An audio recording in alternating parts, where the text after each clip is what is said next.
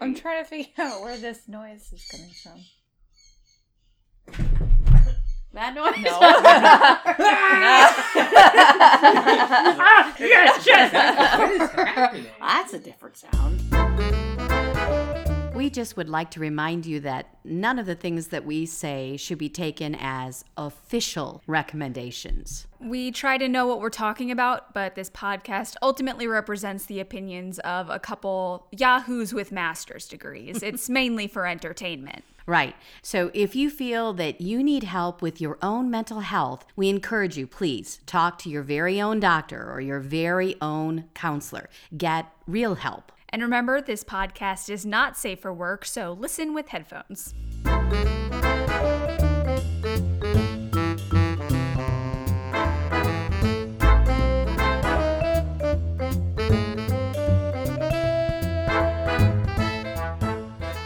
Hello and welcome to Freudian Sips. the podcast about brains, beverages, and other BS. I'm Bonnie. And I'm Anna, and welcome to another episode. Oh, mom's so proud of me because I remembered to talk. You just went right into it. You just rolled with it. You were calm. You were confident. You were assertive. That's my You girl. got a lot from welcome to another episode. What number are we on, baby? 73. 73. I had to check. Mm, that's good. And speaking of episodes, so last episode we did a memory retrospective. Yep. I called it Forget Us Not because that was the only thing I could think of. And one of our listeners was interacting with us on Facebook and called it Mammary Memory. Oh, that should have. I'm so upset. I'm so mad. Yeah, that's a way better name. You should maybe just like go back and Change it. well subtitle it. Sub- like add a also subtitle. called- AKA, I think is what you said the other day. yeah. AKA Mammary Memory. memory memories. Yeah. Because that That's was way better. it was significant for us it's during the so episode. better. Well, I liked your title too, though. Don't be too hard on yourself, Anna. Mammary Memory. You've though. come up with 72 titles. That's really true. I'm getting getting sleepy. Getting tired. A little burnout on the Look, title I thing. don't have any more titles Just call me, it guys. yet another show. Hey, yeah, it's another episode. What do you want from me? That's gonna be one if of you them. if you want creative titles, go back to maybe 14. One of them is just gonna be the, a shrug emoji. They're Episode still seventy-seven, talking. shrug emoji. We're still here. Oh my god, they're still doing this. I want to shout out for merch Oh, do it. because I've been wearing my hoodie because it's getting a little cool outside. I've been yeah. wearing wearing my Freudian Sips hoodie, and it's so soft and so warm and cozy. Yes. So if you like warm, cozy, stylish hoodies, check out our merch. Absolutely. It is very soft. I know she brings that up every time, but it I know. legitimately is extremely I'm not going to stop. I'm going to always bring that up. That, That is soft. the selling point of the merch. Not that it has our logo on it, that it's very soft. That's right. I want to mention reviews. We've got a couple of reviews to read. And the first one is actually from the same person who called the episode Memory Memory on Oh, Facebook. okay. Uh, Maybe that person should be our new title person. maybe I should outsource that. Maybe. Yeah. She's a Um, pretty creative person, I think. So, via Apple Podcasts, she gives us a five star review titled So Fun and So Interesting. She says, I enjoy this podcast. It is so refreshing. I learn about psychology topics and laugh as I do it. It makes my workouts sail by. Thanks, Bonnie and Anna. Keep it coming. And that's from Nancy on Apple Podcast. very sweet. Thanks, Nance. We also have one, also a five star, called Psychology Can Be Entertaining. It says, Love this show, and I really think Anna and Bonnie are onto something. I have always been deeply interested in psychology, but I haven't found many podcasts that make learning about it actually fun. Go listen to these ladies and make sure to subscribe because you won't want to miss a single episode. Fire emoji. you won't regret it. I wish you guys could see her fire emoji. She, I lit up when I did it. her fingers all flew up in the air and she got very fiery looking. And that's from Poldy Wyland on Apple Podcasts. And Poldy is actually from the Year of Plenty podcast. It's a podcast Oh. about uh, food and gardening, and there's like sustainability elements, and just kind of talking about how food gets really from like growing to to table and and le- Wow. the process of how food is made and, and produced and it's really good quality it's you should go listen to it if you have any interest in that stuff it's very good That's awesome. Mm-hmm. Well, thank you guys so much for those reviews. And when someone does a review, what should they do, Anna? They should send us an email at freudiansipspod at gmail.com with their physical address, and we will send them a sticker. Stickers. Also include like a picture of the review or like, here's what I said in my review. So you, so we know you're not just trying to get a free sticker out of us. All these people are storming our We- email with trying to We have to weed out the swindle their imposters. swindle their way into a sticker. into a coveted sticker from Freudian Sips. They are very valuable. Freudian sticks. That is a good idea. we should have said that before Dang now. See, even when you're a little sleepy, you come up with great ideas. I'm a little sleepy. I'm always sleepy. I think sleepy is just a personality trait of mine now. Just like, hey, Anna, wha- what's your whole deal? It's like, well, I'm funny. I think I'm pretty creative. I'm tired. I, uh, It comes from being creative. Yeah. Wears you the heck out. Much. Use my brain too much. All right. All right. So, mom was trying to figure out before we started what the theme of this episode was, and I'm Mhm. calling it just sort of a an expansion pack. Okay. episode because we have mentioned these topics that we're going to talk about in earlier episodes and then been like, we'll probably do more episodes on that. So we're finally doing an episode that expands on some of An those expansion. ideas. Okay, I like it. I like it. So we are talking about defense mechanisms and cognitive distortions, which are just kind of ways that our brain can look at things that may not be totally based in reality. That's what I was thinking because in the last episode when we talked about memory, you talked specifically about how, I mean, that sounds kind of scary, but we can't 100% trust what our brain's telling us all No. the time. So I was thinking, well, these are things that sometimes our brain does that might not be 100% based in reality or So yeah, total truth or yeah, we can't trust our perspective 100% Right, because right. we may have these biases or these Mhm. kind of ways that we look at the world that are not totally true. So we're going to go over some of them. right.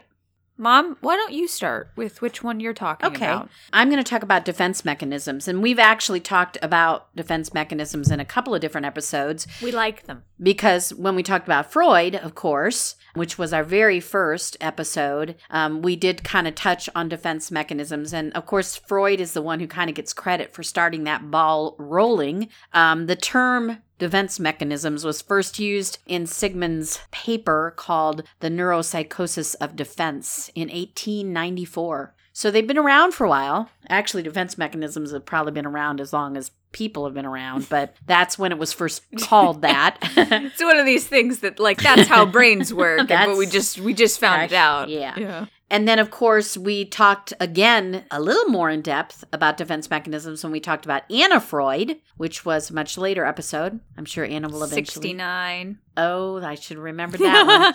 You would think I would remember that one. Because what Anna did was, Anna Freud, that is, did was that she expanded on her father's work.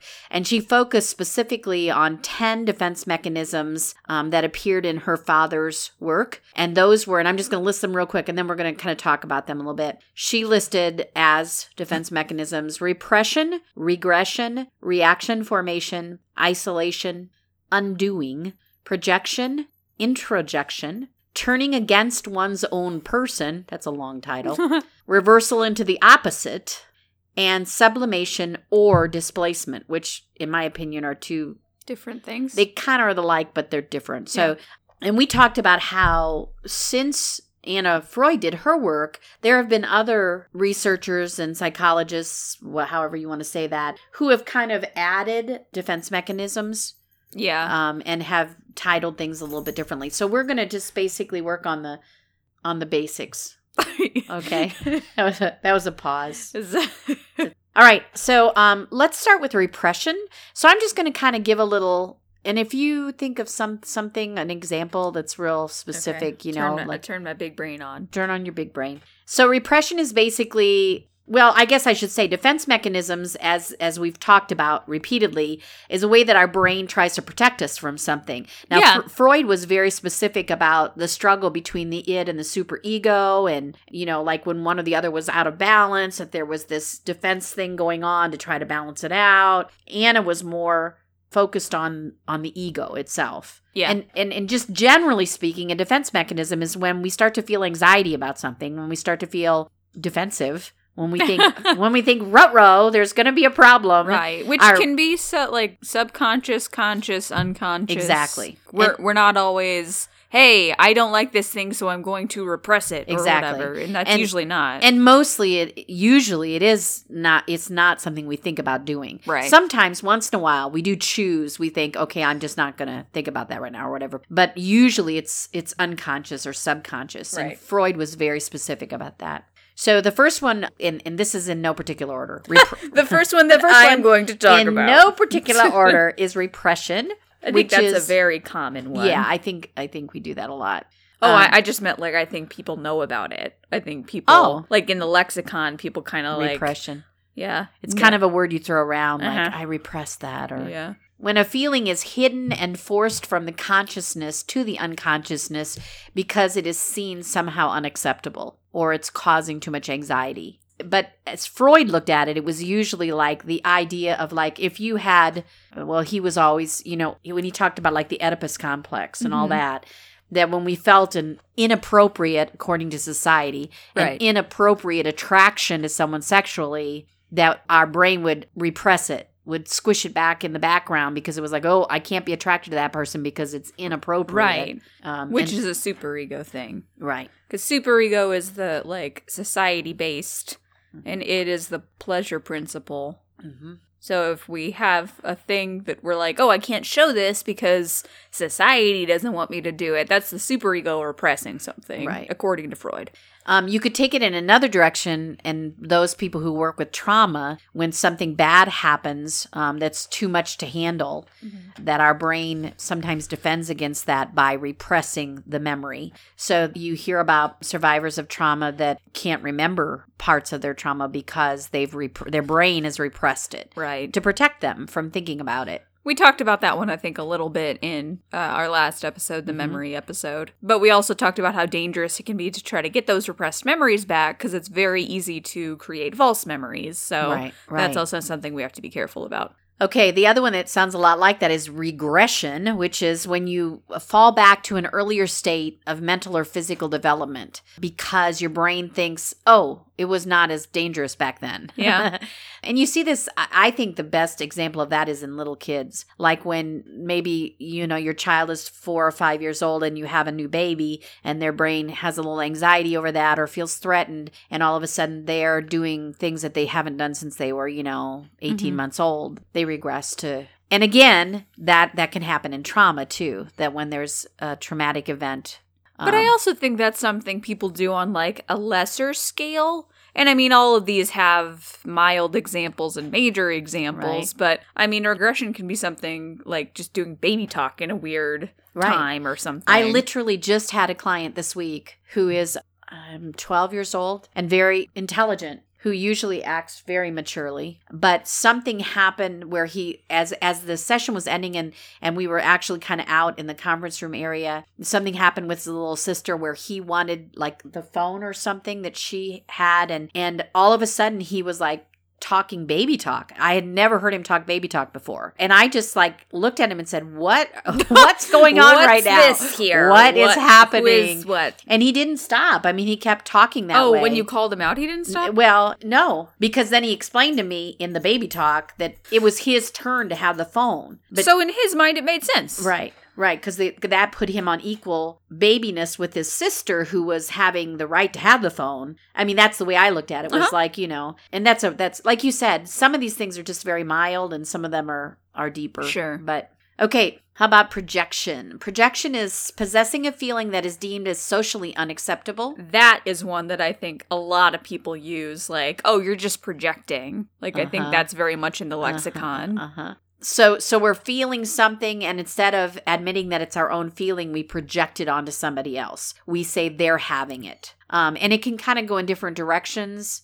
I think I notice it the most with clients when they're angry or uh, what do I want to say? Uh, They're feeling like something that somebody else is doing is stupid. So then they kind of project onto them, well, they always think I'm stupid or, you know, Yeah, I I notice it in uh, anxiety a lot Hmm. when people are, especially like social anxiety, because social anxiety centers around like they're gonna judge me or they're gonna like really focus on me and really think what I did was stupid or something. So that's all thoughts that are in the person's head, Right. and then they're projecting those thoughts onto everyone else when everyone else probably isn't noticing them they're not thinking about at it. all. Yeah. yeah. Yeah, that's a really good example.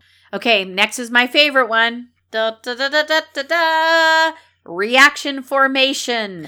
I don't know why it's my favorite because it's not actually like Do you have a favorite defense mechanism, listeners? Leave us a comment on our Twitter. I What's think I just- your favorite defense mechanism? I think I just like it because it's named. I think yeah, I think the name is. it's fun. like it's like a superhero thing. Reaction formation. there's something about the cadence that's uh, very. and I also think it was one that really stuck with me when I was in undergrad school, like a hundred years ago. I think it explains a lot. yeah. What is it? So acting the opposite way that the unconscious instructs a person to behave. Usually because the like unconscious, Right. the thing that the unconscious wants you to do is not something you want to show. Often exaggerated and obsessive. So this is when someone maybe has some homosexual tendencies or attraction to the same sex and they're very active and vocal about how homosexuality is wrong. That's the example I always go back to Yeah. because I think that's a significant thing. I think that's something that a lot of people will go, "Oh, that's what that is."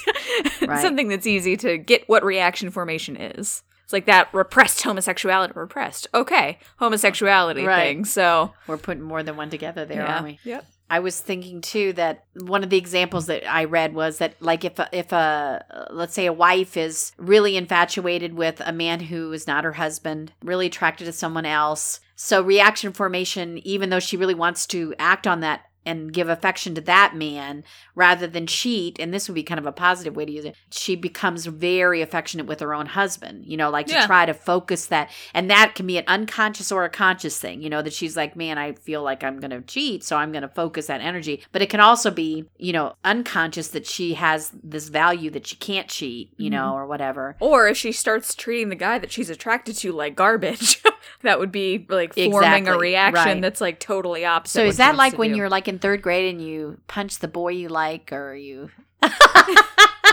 that reaction formation I don't know because I don't. I don't it? think. I don't think that like oh I like him or I like her is like something that's unacceptable. I think it's more just like "Ah, I don't know what to do with this feeling. That's true. You haven't learned yet what what that's Right. about. Yeah. Okay, I'm gonna try to speed up a little bit. Okay, Um, that's good because I have like fifty. Fifty. Not true, but I did find a thing that has fifty cognitive distortions in it. oh my gosh. yeah, Okay. How about the easiest one of all? Denial. And that's one that we could a river do. in Egypt. We could do either consciously or unconsciously. And you guys, I know that y'all know what that is when you're in denial about something. But that could be something that that you can choose to do. We're getting to the point in the podcast where like denial. guys know you guys know that, right? Moving on.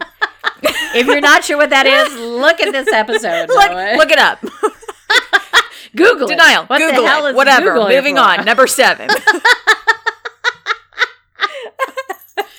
My favorite thing about denial is, unfortunately, when people are in abusive relationships and they just keep, you know, like denying that it's really that bad. You know, it's not that bad, and he does Oh, love me. And yeah, yeah. But he's nice to me sometimes. yeah, exactly. Oh, she only hits me when she's mad. Like, mm, hmm mm, mm. That's not okay, dude.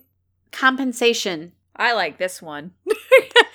I like to compensate. For It occurs when we do not like an aspect of ourself or our own behavior and we perceive it as negative. So, in turn, we develop aspects and behaviors that we do, in fact, like about ourselves to compensate for the ones we don't like. So that joke when someone has like a, a really nice car or like a Yeah. really big truck or something, it's Yeah. like, oh, they're compensating for something. Yeah, that's kind of a cultural thing, too. it's a cultural thing. Especially, I've heard a lot of people make that joke about big trucks. yep. Well, he has a really big truck. Hey, I wonder what message. he doesn't have a big thing. Yes, exactly. People with peepees, if you have a small one, that's fine. That's society telling you that that's not okay. It's fine. Whatever size Yeah. you have of whatever body parts you feel bad Whatever about. body parts you have. That is a good way They're to say just- it. Yeah. Okay. Um, displacement. Displacement is the process in which we let out our feelings and frustrations on a substitute target. That's when you had a really crappy day at work, and instead of yelling at your boss, you come home and kick the cat. Or you can use it like proactively where you're really, really angry and you go in your room and you yell into a pillow. Right. Or punch pillow. Punch a pillow. Identification is uh, when we identify ourselves with an image that we see as ideal for our ego. We associate ourselves with groups and movements and people who we see that we want to be like. That's how That's- cults form. That's yeah. That's uh, we don't talk about that one very much. Identification. Yep. Introjection is the process in which we accept standards to be true just to avoid scrutiny. It's kind of like an extreme form of conformity. Intro- introjection. Introjection. That's another one we don't talk about a lot. I, I don't know if I've ever heard that word. Introjection. Rationalization. Oh, that's one of my favorites. That's a good one. Personally, one of my favorites. Use it a lot. Love it. An example we, um, you know, you can think of oh, so many examples, but y- you basically are saying, well, it's okay that I did this because blah blah blah. You know, even though it goes against maybe some of your values or whatever, you say, well, it's okay because of this and this and this. Or like, it's okay that a certain political leader is putting kids in cages because they should have come here legally. You are so political, little girl. Okay, this one, you know, I don't remember these next couple. I ritual and undoing. Yeah, Like, you're already getting into some that I don't. Yeah, ritual and undoing. Undoing is the process of trying to undo some type of unacceptable behavior by masking it with positive behavior. Undoing. I mean, that seems like a good way Yeah. to handle something. But okay. So, so like when you're going through a divorce and you feel like you're not doing enough for your kids, so you buy them a whole bunch of Legos. That's undoing. I don't know who would have done that. Hmm, that Hmm. seems like a very Who could have specific example. Who could have done that? um, and sublimation is the last one I'll do. Sublimation is actually in the stuff that I was reading, the way that they worded is sublimation is the only defense mechanism that could be used in a very positive way in all of its aspects. Oops, we've we've already been saying things that you can Yeah. use positively. Yeah. That's fine. But it is considered one of the healthiest ones to be using. Sublimation is the process of taking negative self concepts and diverting them into more socially acceptable concepts that are Oh, sure. beneficial. Yeah. So, someone who's experienced an extreme trauma could use their experience to help other people who are going through trauma. So like if you've gone through something really hard and you become a motivational speaker. Right, right, exactly. Or like if you've had a drug addiction and you work with other people who are addicted because you really have great empathy for them. Right. So, overall, I would just like to say defense mechanisms, when we say it, um, sometimes it kind of has a feeling like, oh, that's something that's mentally unhealthy, but it's not. And we've talked about that in previous episodes that defense mechanisms are there to protect our brain, to protect us. I mean, I think even the ones that are more specifically harmful, Mhm. like reaction formation. reaction formation or the one where you kick the cat, hmm either can be turned into something positive if you use it intentionally, or just if you're self aware that that's what you're doing, you can make it into something not that bad. Right, I agree. Okay, so I'm going to stop there for defense mechanisms because I think that's plenty. So let's switch over. Let's do some cognitive distortions, baby. Okay, cognitive distortions. That's the one I'm doing. Okay, guys, listen, listen, listen, y'all. She has 72 no, of I them. don't. so- No, I don't. No. I'm not going to do all of them. Listen. Okay, okay. I'm Sipsters, listening. Bring it I'm in. listening. Bring it in, I'm here. Sipsters. I'm not Oh, you're not talking to me? I'm talking to our Well, friends here. excuse me. Bring it in, Sipsters. I'm tired. and you and I are going to go on this journey together. I'm gonna I'm gonna part the curtain a little bit. Usually for notes for these episodes, I like retype everything. It takes me hours, and I just did not have the emotional energy for that this week. So there's a lot of copy and pasting happening. Uh, I'm gonna try to give a description of each one and then maybe a little example if it's kind of hard to understand, just like mom did. And also, a lot of these overlap. I was noticing that as you were talking too. Absolutely. Like there sometimes are- it's hard to tell which is which. yeah, especially when they have names like regression and repression and suppression. Intro, Intro- introversion, introjection, introjection, and introspection, projection. intro- and, yeah, all of yeah, it. Yeah. So so there's several that are kind of you'll listen to them and go, "Oh, that sounds like the other one." Yeah, they're like very subtly different, but they do kind of work together. It's very uncommon to just have one of these. like you're probably going to have several that kind of all work in a web to Right. protect you from whatever your brain's trying to protect you from. So let's just all try to be self-aware. Let's just all try to look at ourselves. Let's just all try. You can tell I'm trying not to like go into my actual list because I don't feel super confident about it. Let's just You- all try to like look at ourselves and like vibe with ourselves. Sit in a lotus position. Sit in and open- Take some deep breaths. Open your chakras and just open your cognitive distortion chakra and just look at it. You are tired. I am super tired. Okay. I will Breathe say through it, breathe that through these Are, I, I was. I mean, I guess I was going to say that these we talked about these more recently than we Uh-huh. talked about defense mechanisms, but we talked about defense mechanisms in episode sixty nine, and we talked about cognitive distortions in seventy one, which is when we talked about CBT. So go back and listen to that. I don't think we talked about it too much. We just kind of mentioned what they are. Uh, but cognitive distortions were basically not discovered. I don't want to use that word, but Labeled? to- yeah, labeled would probably be a good way to say it, by Aaron Beck, who was a third wave CBT clinician, so one of the more modern ones, but he was the one who really opened up the research and the awareness about cognitive distortions. So, cognitive distortions are basically kind of like defense mechanisms where it's just ways to instead of things that are things that are already in our brains, like I think defense mechanisms are like things that have happened in our past that we're trying to change so they affect our present differently. The Cognitive distortions are more about like how we take in information. Right. Is that a good way to describe Yeah. it? Yeah, and then that our brain perhaps distorts them in a way that other people would not. Yes. I, the way I look at it is that we have very individualistic distortions. Oh yeah, very much. Uh-huh. Okay, so the first one is overgeneralization. Mhm. This is pretty self explanatory. Overgeneralization is when you take one example or one story and you spread it so it is a pattern and so it fits like a whole group of people or a whole a whole lot of situations Uh-huh. and usually it can lead to pretty negative thoughts about yourself or your environment or the people around you just based on like one or two experiences Right. so if you like go out in public and you you're around people who um maybe are not the best people and you like are acting like yourself and you're really not being received well you can sort of generalize that to no one likes me Hmm.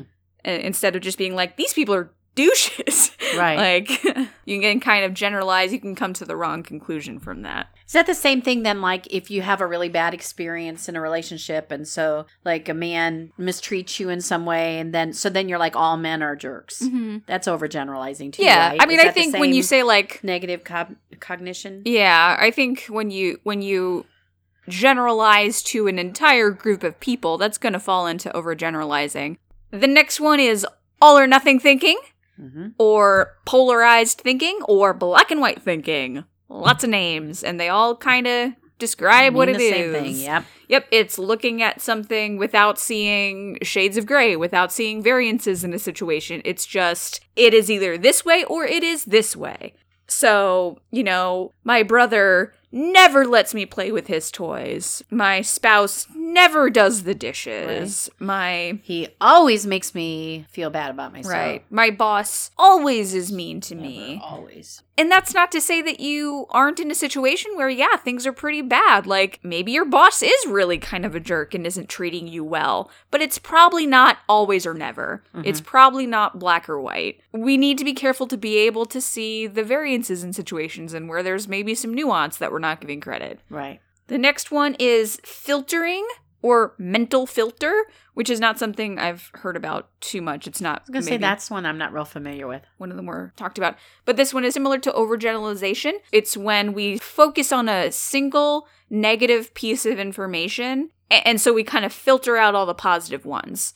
And an example of this could be like one partner in a romantic relationship dwelling on a single negative like comment or a thing that their partner did and viewing the relationship as just hopeless. Just like there's Oh. no way we can fix this because of this one thing that happened.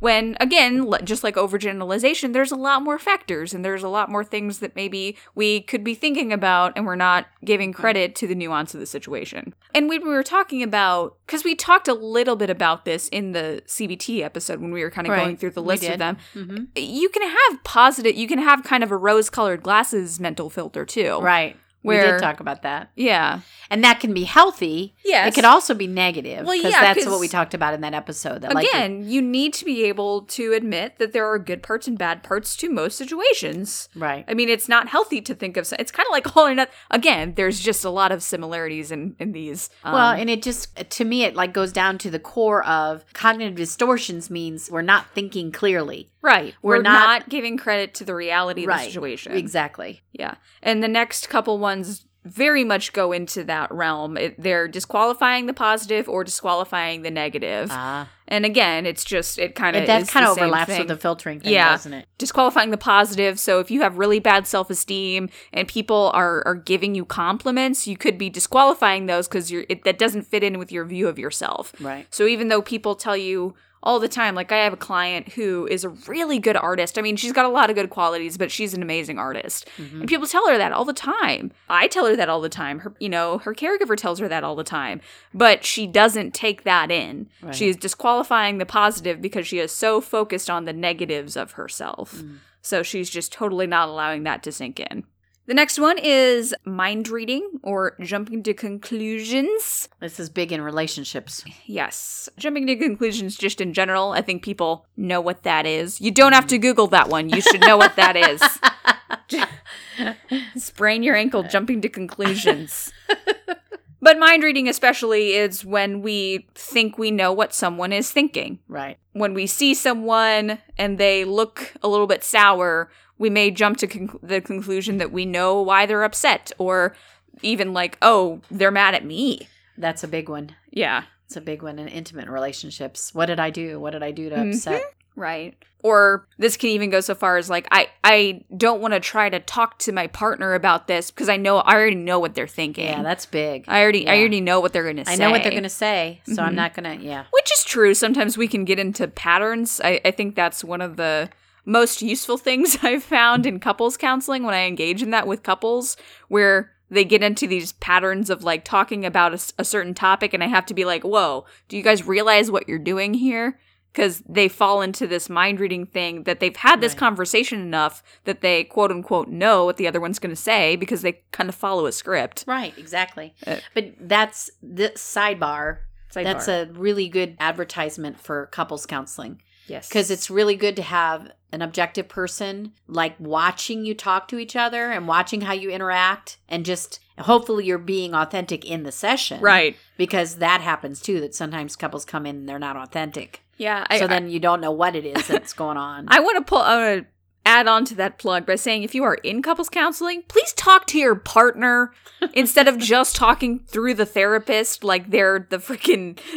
you can't directly speak to your partner. tell him i said I know. like cross your arms. I I frequently have to be like, say that to her. Like, Yeah, say that to him. too. Sometimes they build up emotion and they get to the point where they feel like they can't talk to their partner. Yeah. And, but that's part of couples counseling. Okay, Exactly. that's enough advertising. But Okay. but couples counseling is good. It's a uh, good thing. The next one is a type of jumping to conclusions as well. It is fortune telling. It's called a sister distortion to mind reading, and it refers to when we make conclusions and predictions based on little to no evidence, and we hmm. just hold them like that is true. There is there is nothing that will change my mind from that. So if you are a single young person and you think, "Oh, I'm never I'm never going to find someone who's who's going to be in a relationship with me because you haven't yet." That's, you know, that's fortune telling. That's not true. You're basing it on very little evidence right. and that there's a lot about the world that you're not taking into account for that. The next one is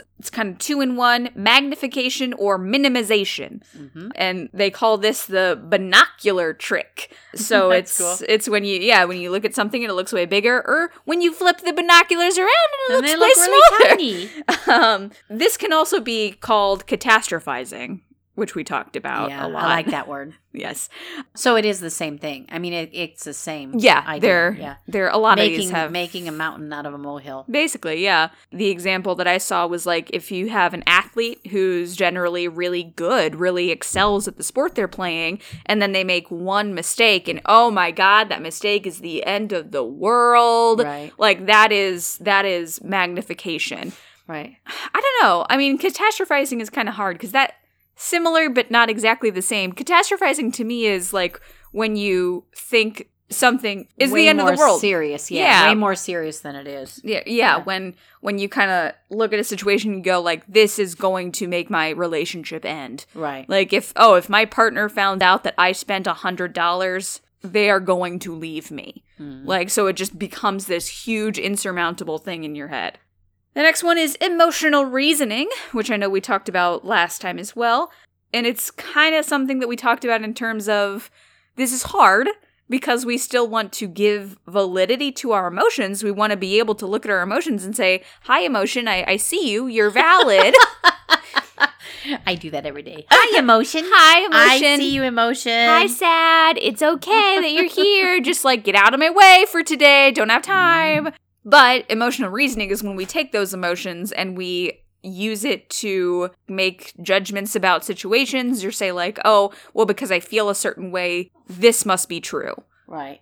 Like you're letting your emotions tell you what's real. Yeah, we have to draw this line between, you know, when we experience an emotion that is true for us because we're feeling it. We have to be able to kind of differentiate between what's internally true and externally true. Because something that I read while I was researching about this one was just because we feel something doesn't mean it's true. Mm, I take issue with that. Because if I'm feeling something, that is true that I'm feeling it. Well, the feeling is true. Yes. but that doesn't mean that the the idea Exactly. yeah, it's it, that's a hard word thing that makes you kind of get a little bristly. Like, oh, be careful, you don't want to invalidate feelings. Because if Yeah. you're sad or something or upset about something, It's real that You're you're, really upset sad. about it. right? It's just that you may not be accurately representing what you're sad What about or is. exactly. Yeah. yeah. the example that they gave i think is a good one if someone is jealous and like thinking our partner is having an affair Mm-hmm. just because we're jealous does not mean the affair is true Right. the right. jealousy is true and that's something that we have to look at and say why am i jealous right now what is bringing that up where's that coming from Right. but that doesn't mean necessarily that our partner is being unfaithful That's a good example. Okay, let's talk about shoulds. let's try. That's to my favorite. Short. We have talked about that kind of in depth before. Yeah, because I, that's I a big think I'm going to skate by this one a little bit. Shoulds are what they sound like. They are when we tell ourselves, "I should be doing this. I shouldn't be doing this. I ought to be doing this. I Mm. have to be doing this." Like, and usually they're from kind of childhood Yeah, the core beliefs that we talked about in CBT, Yep. where the core belief is I have to be successful. So then I should have gotten first place in that contest, or I should have gotten that promotion, or I should have worked harder to do this. I should have stayed longer at the office. I mean, it can lead to some really damaging uh, expectations to put on ourselves that, you know, sometimes it's really hard for us to meet those or even impossible to meet them if that's just not the way it's going to go. So if you have some shoulds, and should is a really easy word to kind of pick out once you're looking for it, once you kind of know that that is a cognitive distortion. If you're listening to your own thoughts and you hear yourself going, "Oh, I shouldn't have said that," you can go, "Why shouldn't I have? Like, what is? Where's that coming from? Who's telling me I shouldn't do that?" Right. Um, and it's kind of helpful to really look at that and see where. And if you're in therapy, your therapist might be saying that to you. Yes, very much. I, yeah, I, I say that. To That's a that's a big one for me. Yeah. Like, who's who's saying who? Yeah. Who's telling Who you made that rule that you Yeah. should do that? Okay, I'm gonna start to try to make these a little faster. All right, let's talk about personalization. Personalization is when a person believes that everything other people do or say is a personal reaction to them specifically. So it's taking things personally. That's what that that's, is. that's a good way to say it. Yeah. Yeah. Uh, so you know, if you're talking to someone and that someone has had like a really bad week, you know, we may not know what's going on with their lives, but maybe if mm-hmm. they're acting a little snippy to us, instead of going, "Oh man, I wonder if they're okay. I wonder what's going on in their life," we go, "Oh, I'm doing something wrong. Oh, they don't like me personally." I have a lot of that in me. I, I I think, think, we- it's it's part of that wanting to please people and that I think so too. And I think in general, this may sound a little harsh. I think we overvalue our place in others' like lives sometimes. Where I mean, like we it's interact. not always about me. Basically, right? yeah. Like if I'm interacting with someone at work, like a coworker, and maybe they're in a bad place, like this is the first time I'm interacting with them today. Like it wasn't me that caused them to be in a bad place. Right. I mean, I think sometimes we can really focus on how we are affecting the world when in fact it's just other people have their own personal worlds that we don't know anything about sometimes. The next is control fallacies. This involves kind of two different but related beliefs about how we have to be in complete control of every situation, like in everything in our lives. So there's this if we feel like we're externally controlled, we feel ourselves to be like a victim of everything that's happening, where like we have no control. Right. And then on the other side of that is internal control fallacy, where this is kind of like personalization. We are taking responsibility for the pain and the happiness and the sadness of everyone around us. Like, oh, you're you're not happy? What did I do? It seems like a lot of them are, are based in that kind of thought. Like we think we're responsible for everything or we have control over everything or everybody's looking at us. Yeah. It's all kind of like focused. I think that's a really common core belief. I mean, I think it, uh, from what I have seen, it comes from yeah, egocentrism, but also like growing up. I think kids are put in that position a lot where they have a lot of responsibility put on them when they shouldn't. Mm, That's true. and so true. I think that builds into some really damaging core beliefs sometimes. Mhm. We can also do blaming when That's we. Hold other people responsible for our emotional pain. So it's kind of the opposite of like personalization or something, where instead of taking responsibility for our own actions, we see everything. It's kind of the external control thing. We Mm-hmm. see everything as it's totally out of my control and it's their problem that I am having this Right. problem. They're doing this to me. Yep. Global labeling is another one that I think is uh, called something very cool. It's really similar to overgeneralization. It's when we generalize one or two qualities into like a negative global judgment about ourselves or another person. Yeah, that sounds very much like overgeneralization. Yeah, I think overgeneralization goes more toward like I'm going to generalize this trait into like looking at a certain like race or Right. like type of person or, or anything like that or profession or whatever. I think global labeling is more like on an individual basis. Hmm. Like we learn one thing about someone and then that becomes their entire identity Wow. Okay. in our eyes and then it, it sort of we don't give them credit for everything else about them that is usually lot. varied. yeah. Yeah. Sometimes we can engage in the fallacy of always being right, where No, none of us do that. No. Where again, I think that goes back to overvaluing our own place and our own knowledge and a lot of and I, I think again that goes back to responsibility. Like we put these really unrealistic expectations on ourselves. Like I always have to be right. I should always be right. Mhm. And then we can be very confident in our ignorance. Yeah. That's a good way to say it. Sometimes we can engage in the fallacy of, uh, it's called the heavens reward fallacy. And this is a false belief that sacrifice and like self denial will eventually pay off. And that's hard for people who actually do have faith and are faithful Uh, because that's, that's a core thing for a lot of spirituality. exactly. And so I think sometimes, I, I don't know, it's, it's a hard, it's a hard line. There's a I was going to say there's a real hard line there because I I don't know that that's completely distortion, but No. that's because I believe that. right. So maybe it is a distortion, but it's one that's one of my main distortions, you know. I don't know. Yeah, I mean, I think the way I would see it as a distortion is if someone was sitting on my couch and saying, like, I don't do anything for myself. I'm never happy. I do It's about all these sacrifices, but that's okay because when I die, I'll go to heaven and it'll be all fine. right. What I would say as the counselor is no, no, you deserve to be happy right now, right here on Right. earth. Right. Like, regardless of what you believe about the afterlife, Right. you deserve to enjoy your time right now. And I think that it's again, we always talk about the balance thing, but I mean, life is full of sacrifices. If you're going to Well, be yeah. a great athlete, there are sacrifices you have to make to be a great athlete. If you're going to be a good spouse, Mhm. sometimes you have to sacrifice things in order to be a good spouse. right. But that I think that's a good example, Anna, that there just has, you know, there has to be balance. And also, it's again that kind of external control thing where instead of being like, I am going to take control of my own life, and if I am self sacrificing, I want to look for a way that I can be happy and that I can take care of myself too. Instead of being like, I'm just going to self sacrifice, I'm going to, you know, take on all this responsibility, I'm going to do all this stuff, and eventually an external force is going to reward me for that. Mhm. Sometimes we've got to find our own reward. Sometimes we have got to be the agency of that happiness. And by giving all that control to even a higher power, that's just not giving ourselves very much credit. Okay, the next one is I'm sorry. I have uh, I have moved on to the article that has 50 in it. So I'm gonna But try we're not to. going to do 50 I, am definitely not gonna do 50. Getting Um, I've just got to find the ones that I noted that I want to talk about. I didn't do them in any sensical order. That's fine. It's fine. The next one is justification and moral licensing. This one's interesting. It's when you've made progress toward a goal and then you justify doing something that's inconsistent with that. oh, okay. This is kind of a topical example. Have you heard about the Ellen DeGeneres stuff? A little bit. So there's a, a recent kind of upset that that a lot of workers like staff on the ellen show have come forward and said Said that she's not such she's a, a, really person. bad boss. Like when i bring her coffee she won't let me look her in the eyes that kind of stuff. And when she came like when the next season of her show happened her i'm going to use quote unquote apology was kind of underwhelming.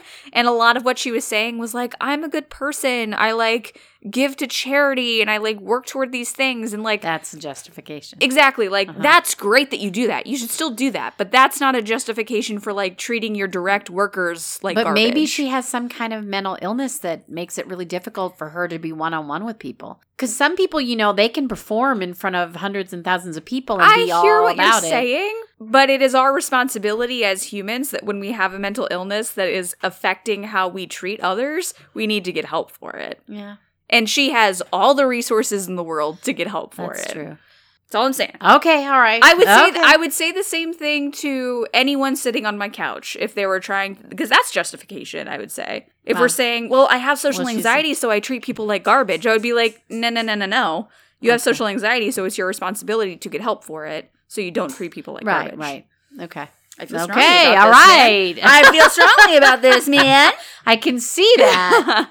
the next one I think is really important. It's assuming feelings will stay the same. These these don't have as snappy uh titles. I was going to say, shouldn't ones. they have like a fancy word? Yeah, I don't just know. assuming that. I, I would call this like the fallacy of feeling permanence or something. ah. That we think that our feelings are going to, like, if we feel a certain way at one point, we're going to feel that way all the time. It, it's kind of, it, it ties into this feeling of like, if I can't cope with something today, I'm not going to be able to cope with it tomorrow.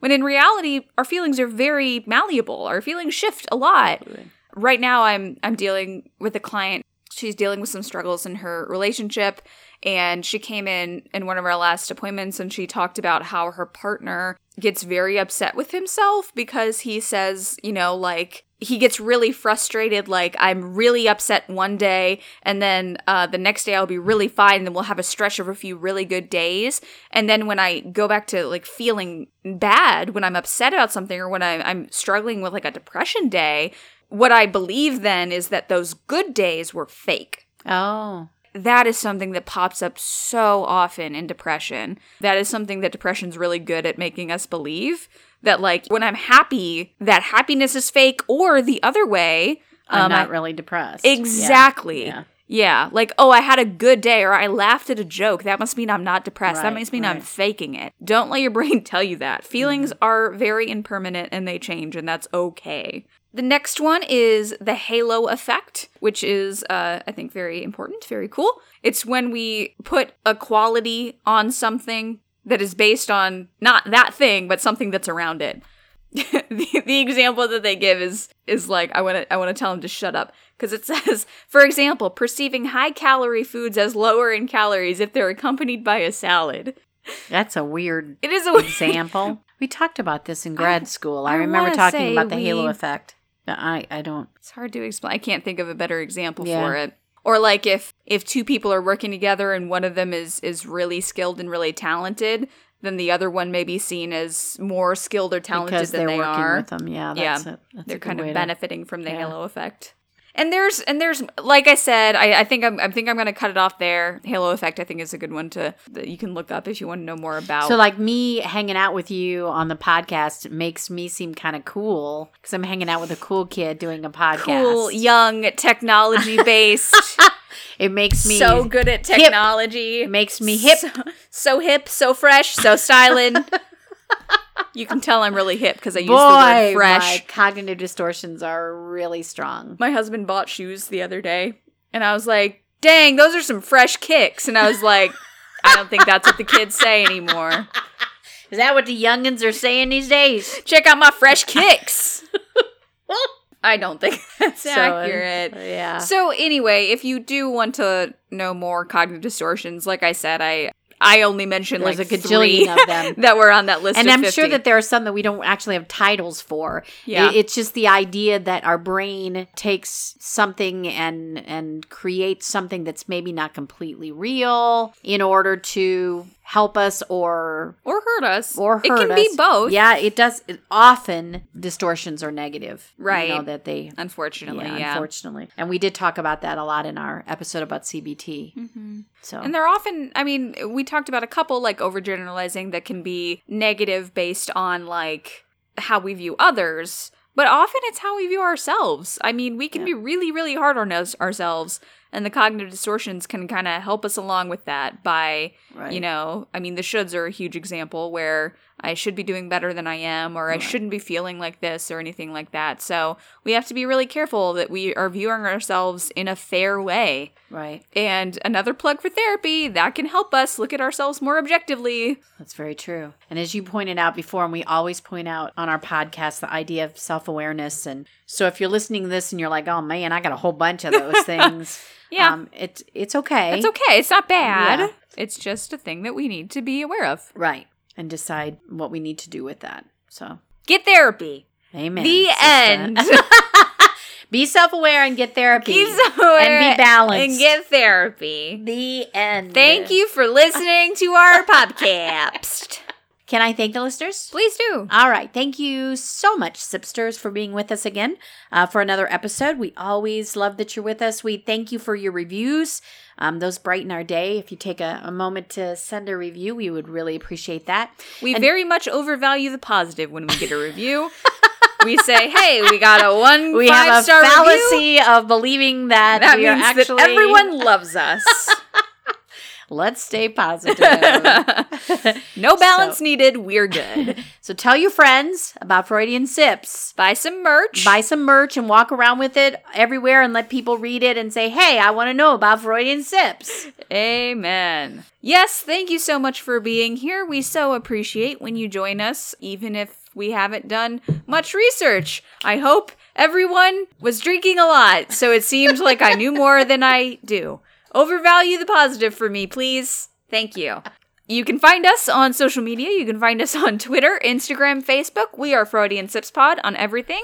Our site is freudiansipspod.com. If you want to go there, check out where you can find us, our episodes, all that good stuff. If you want to get a hold of us directly, you can email us, freudiansipspod at gmail.com, and you can go to Patreon if you want to support the show. Please remember to leave us a nice rating and review if you can do that wherever you're listening, and email us so you can get a sticker for that. Our theme music is Sweeter Vermouth by Kevin MacLeod, and it sounds like this.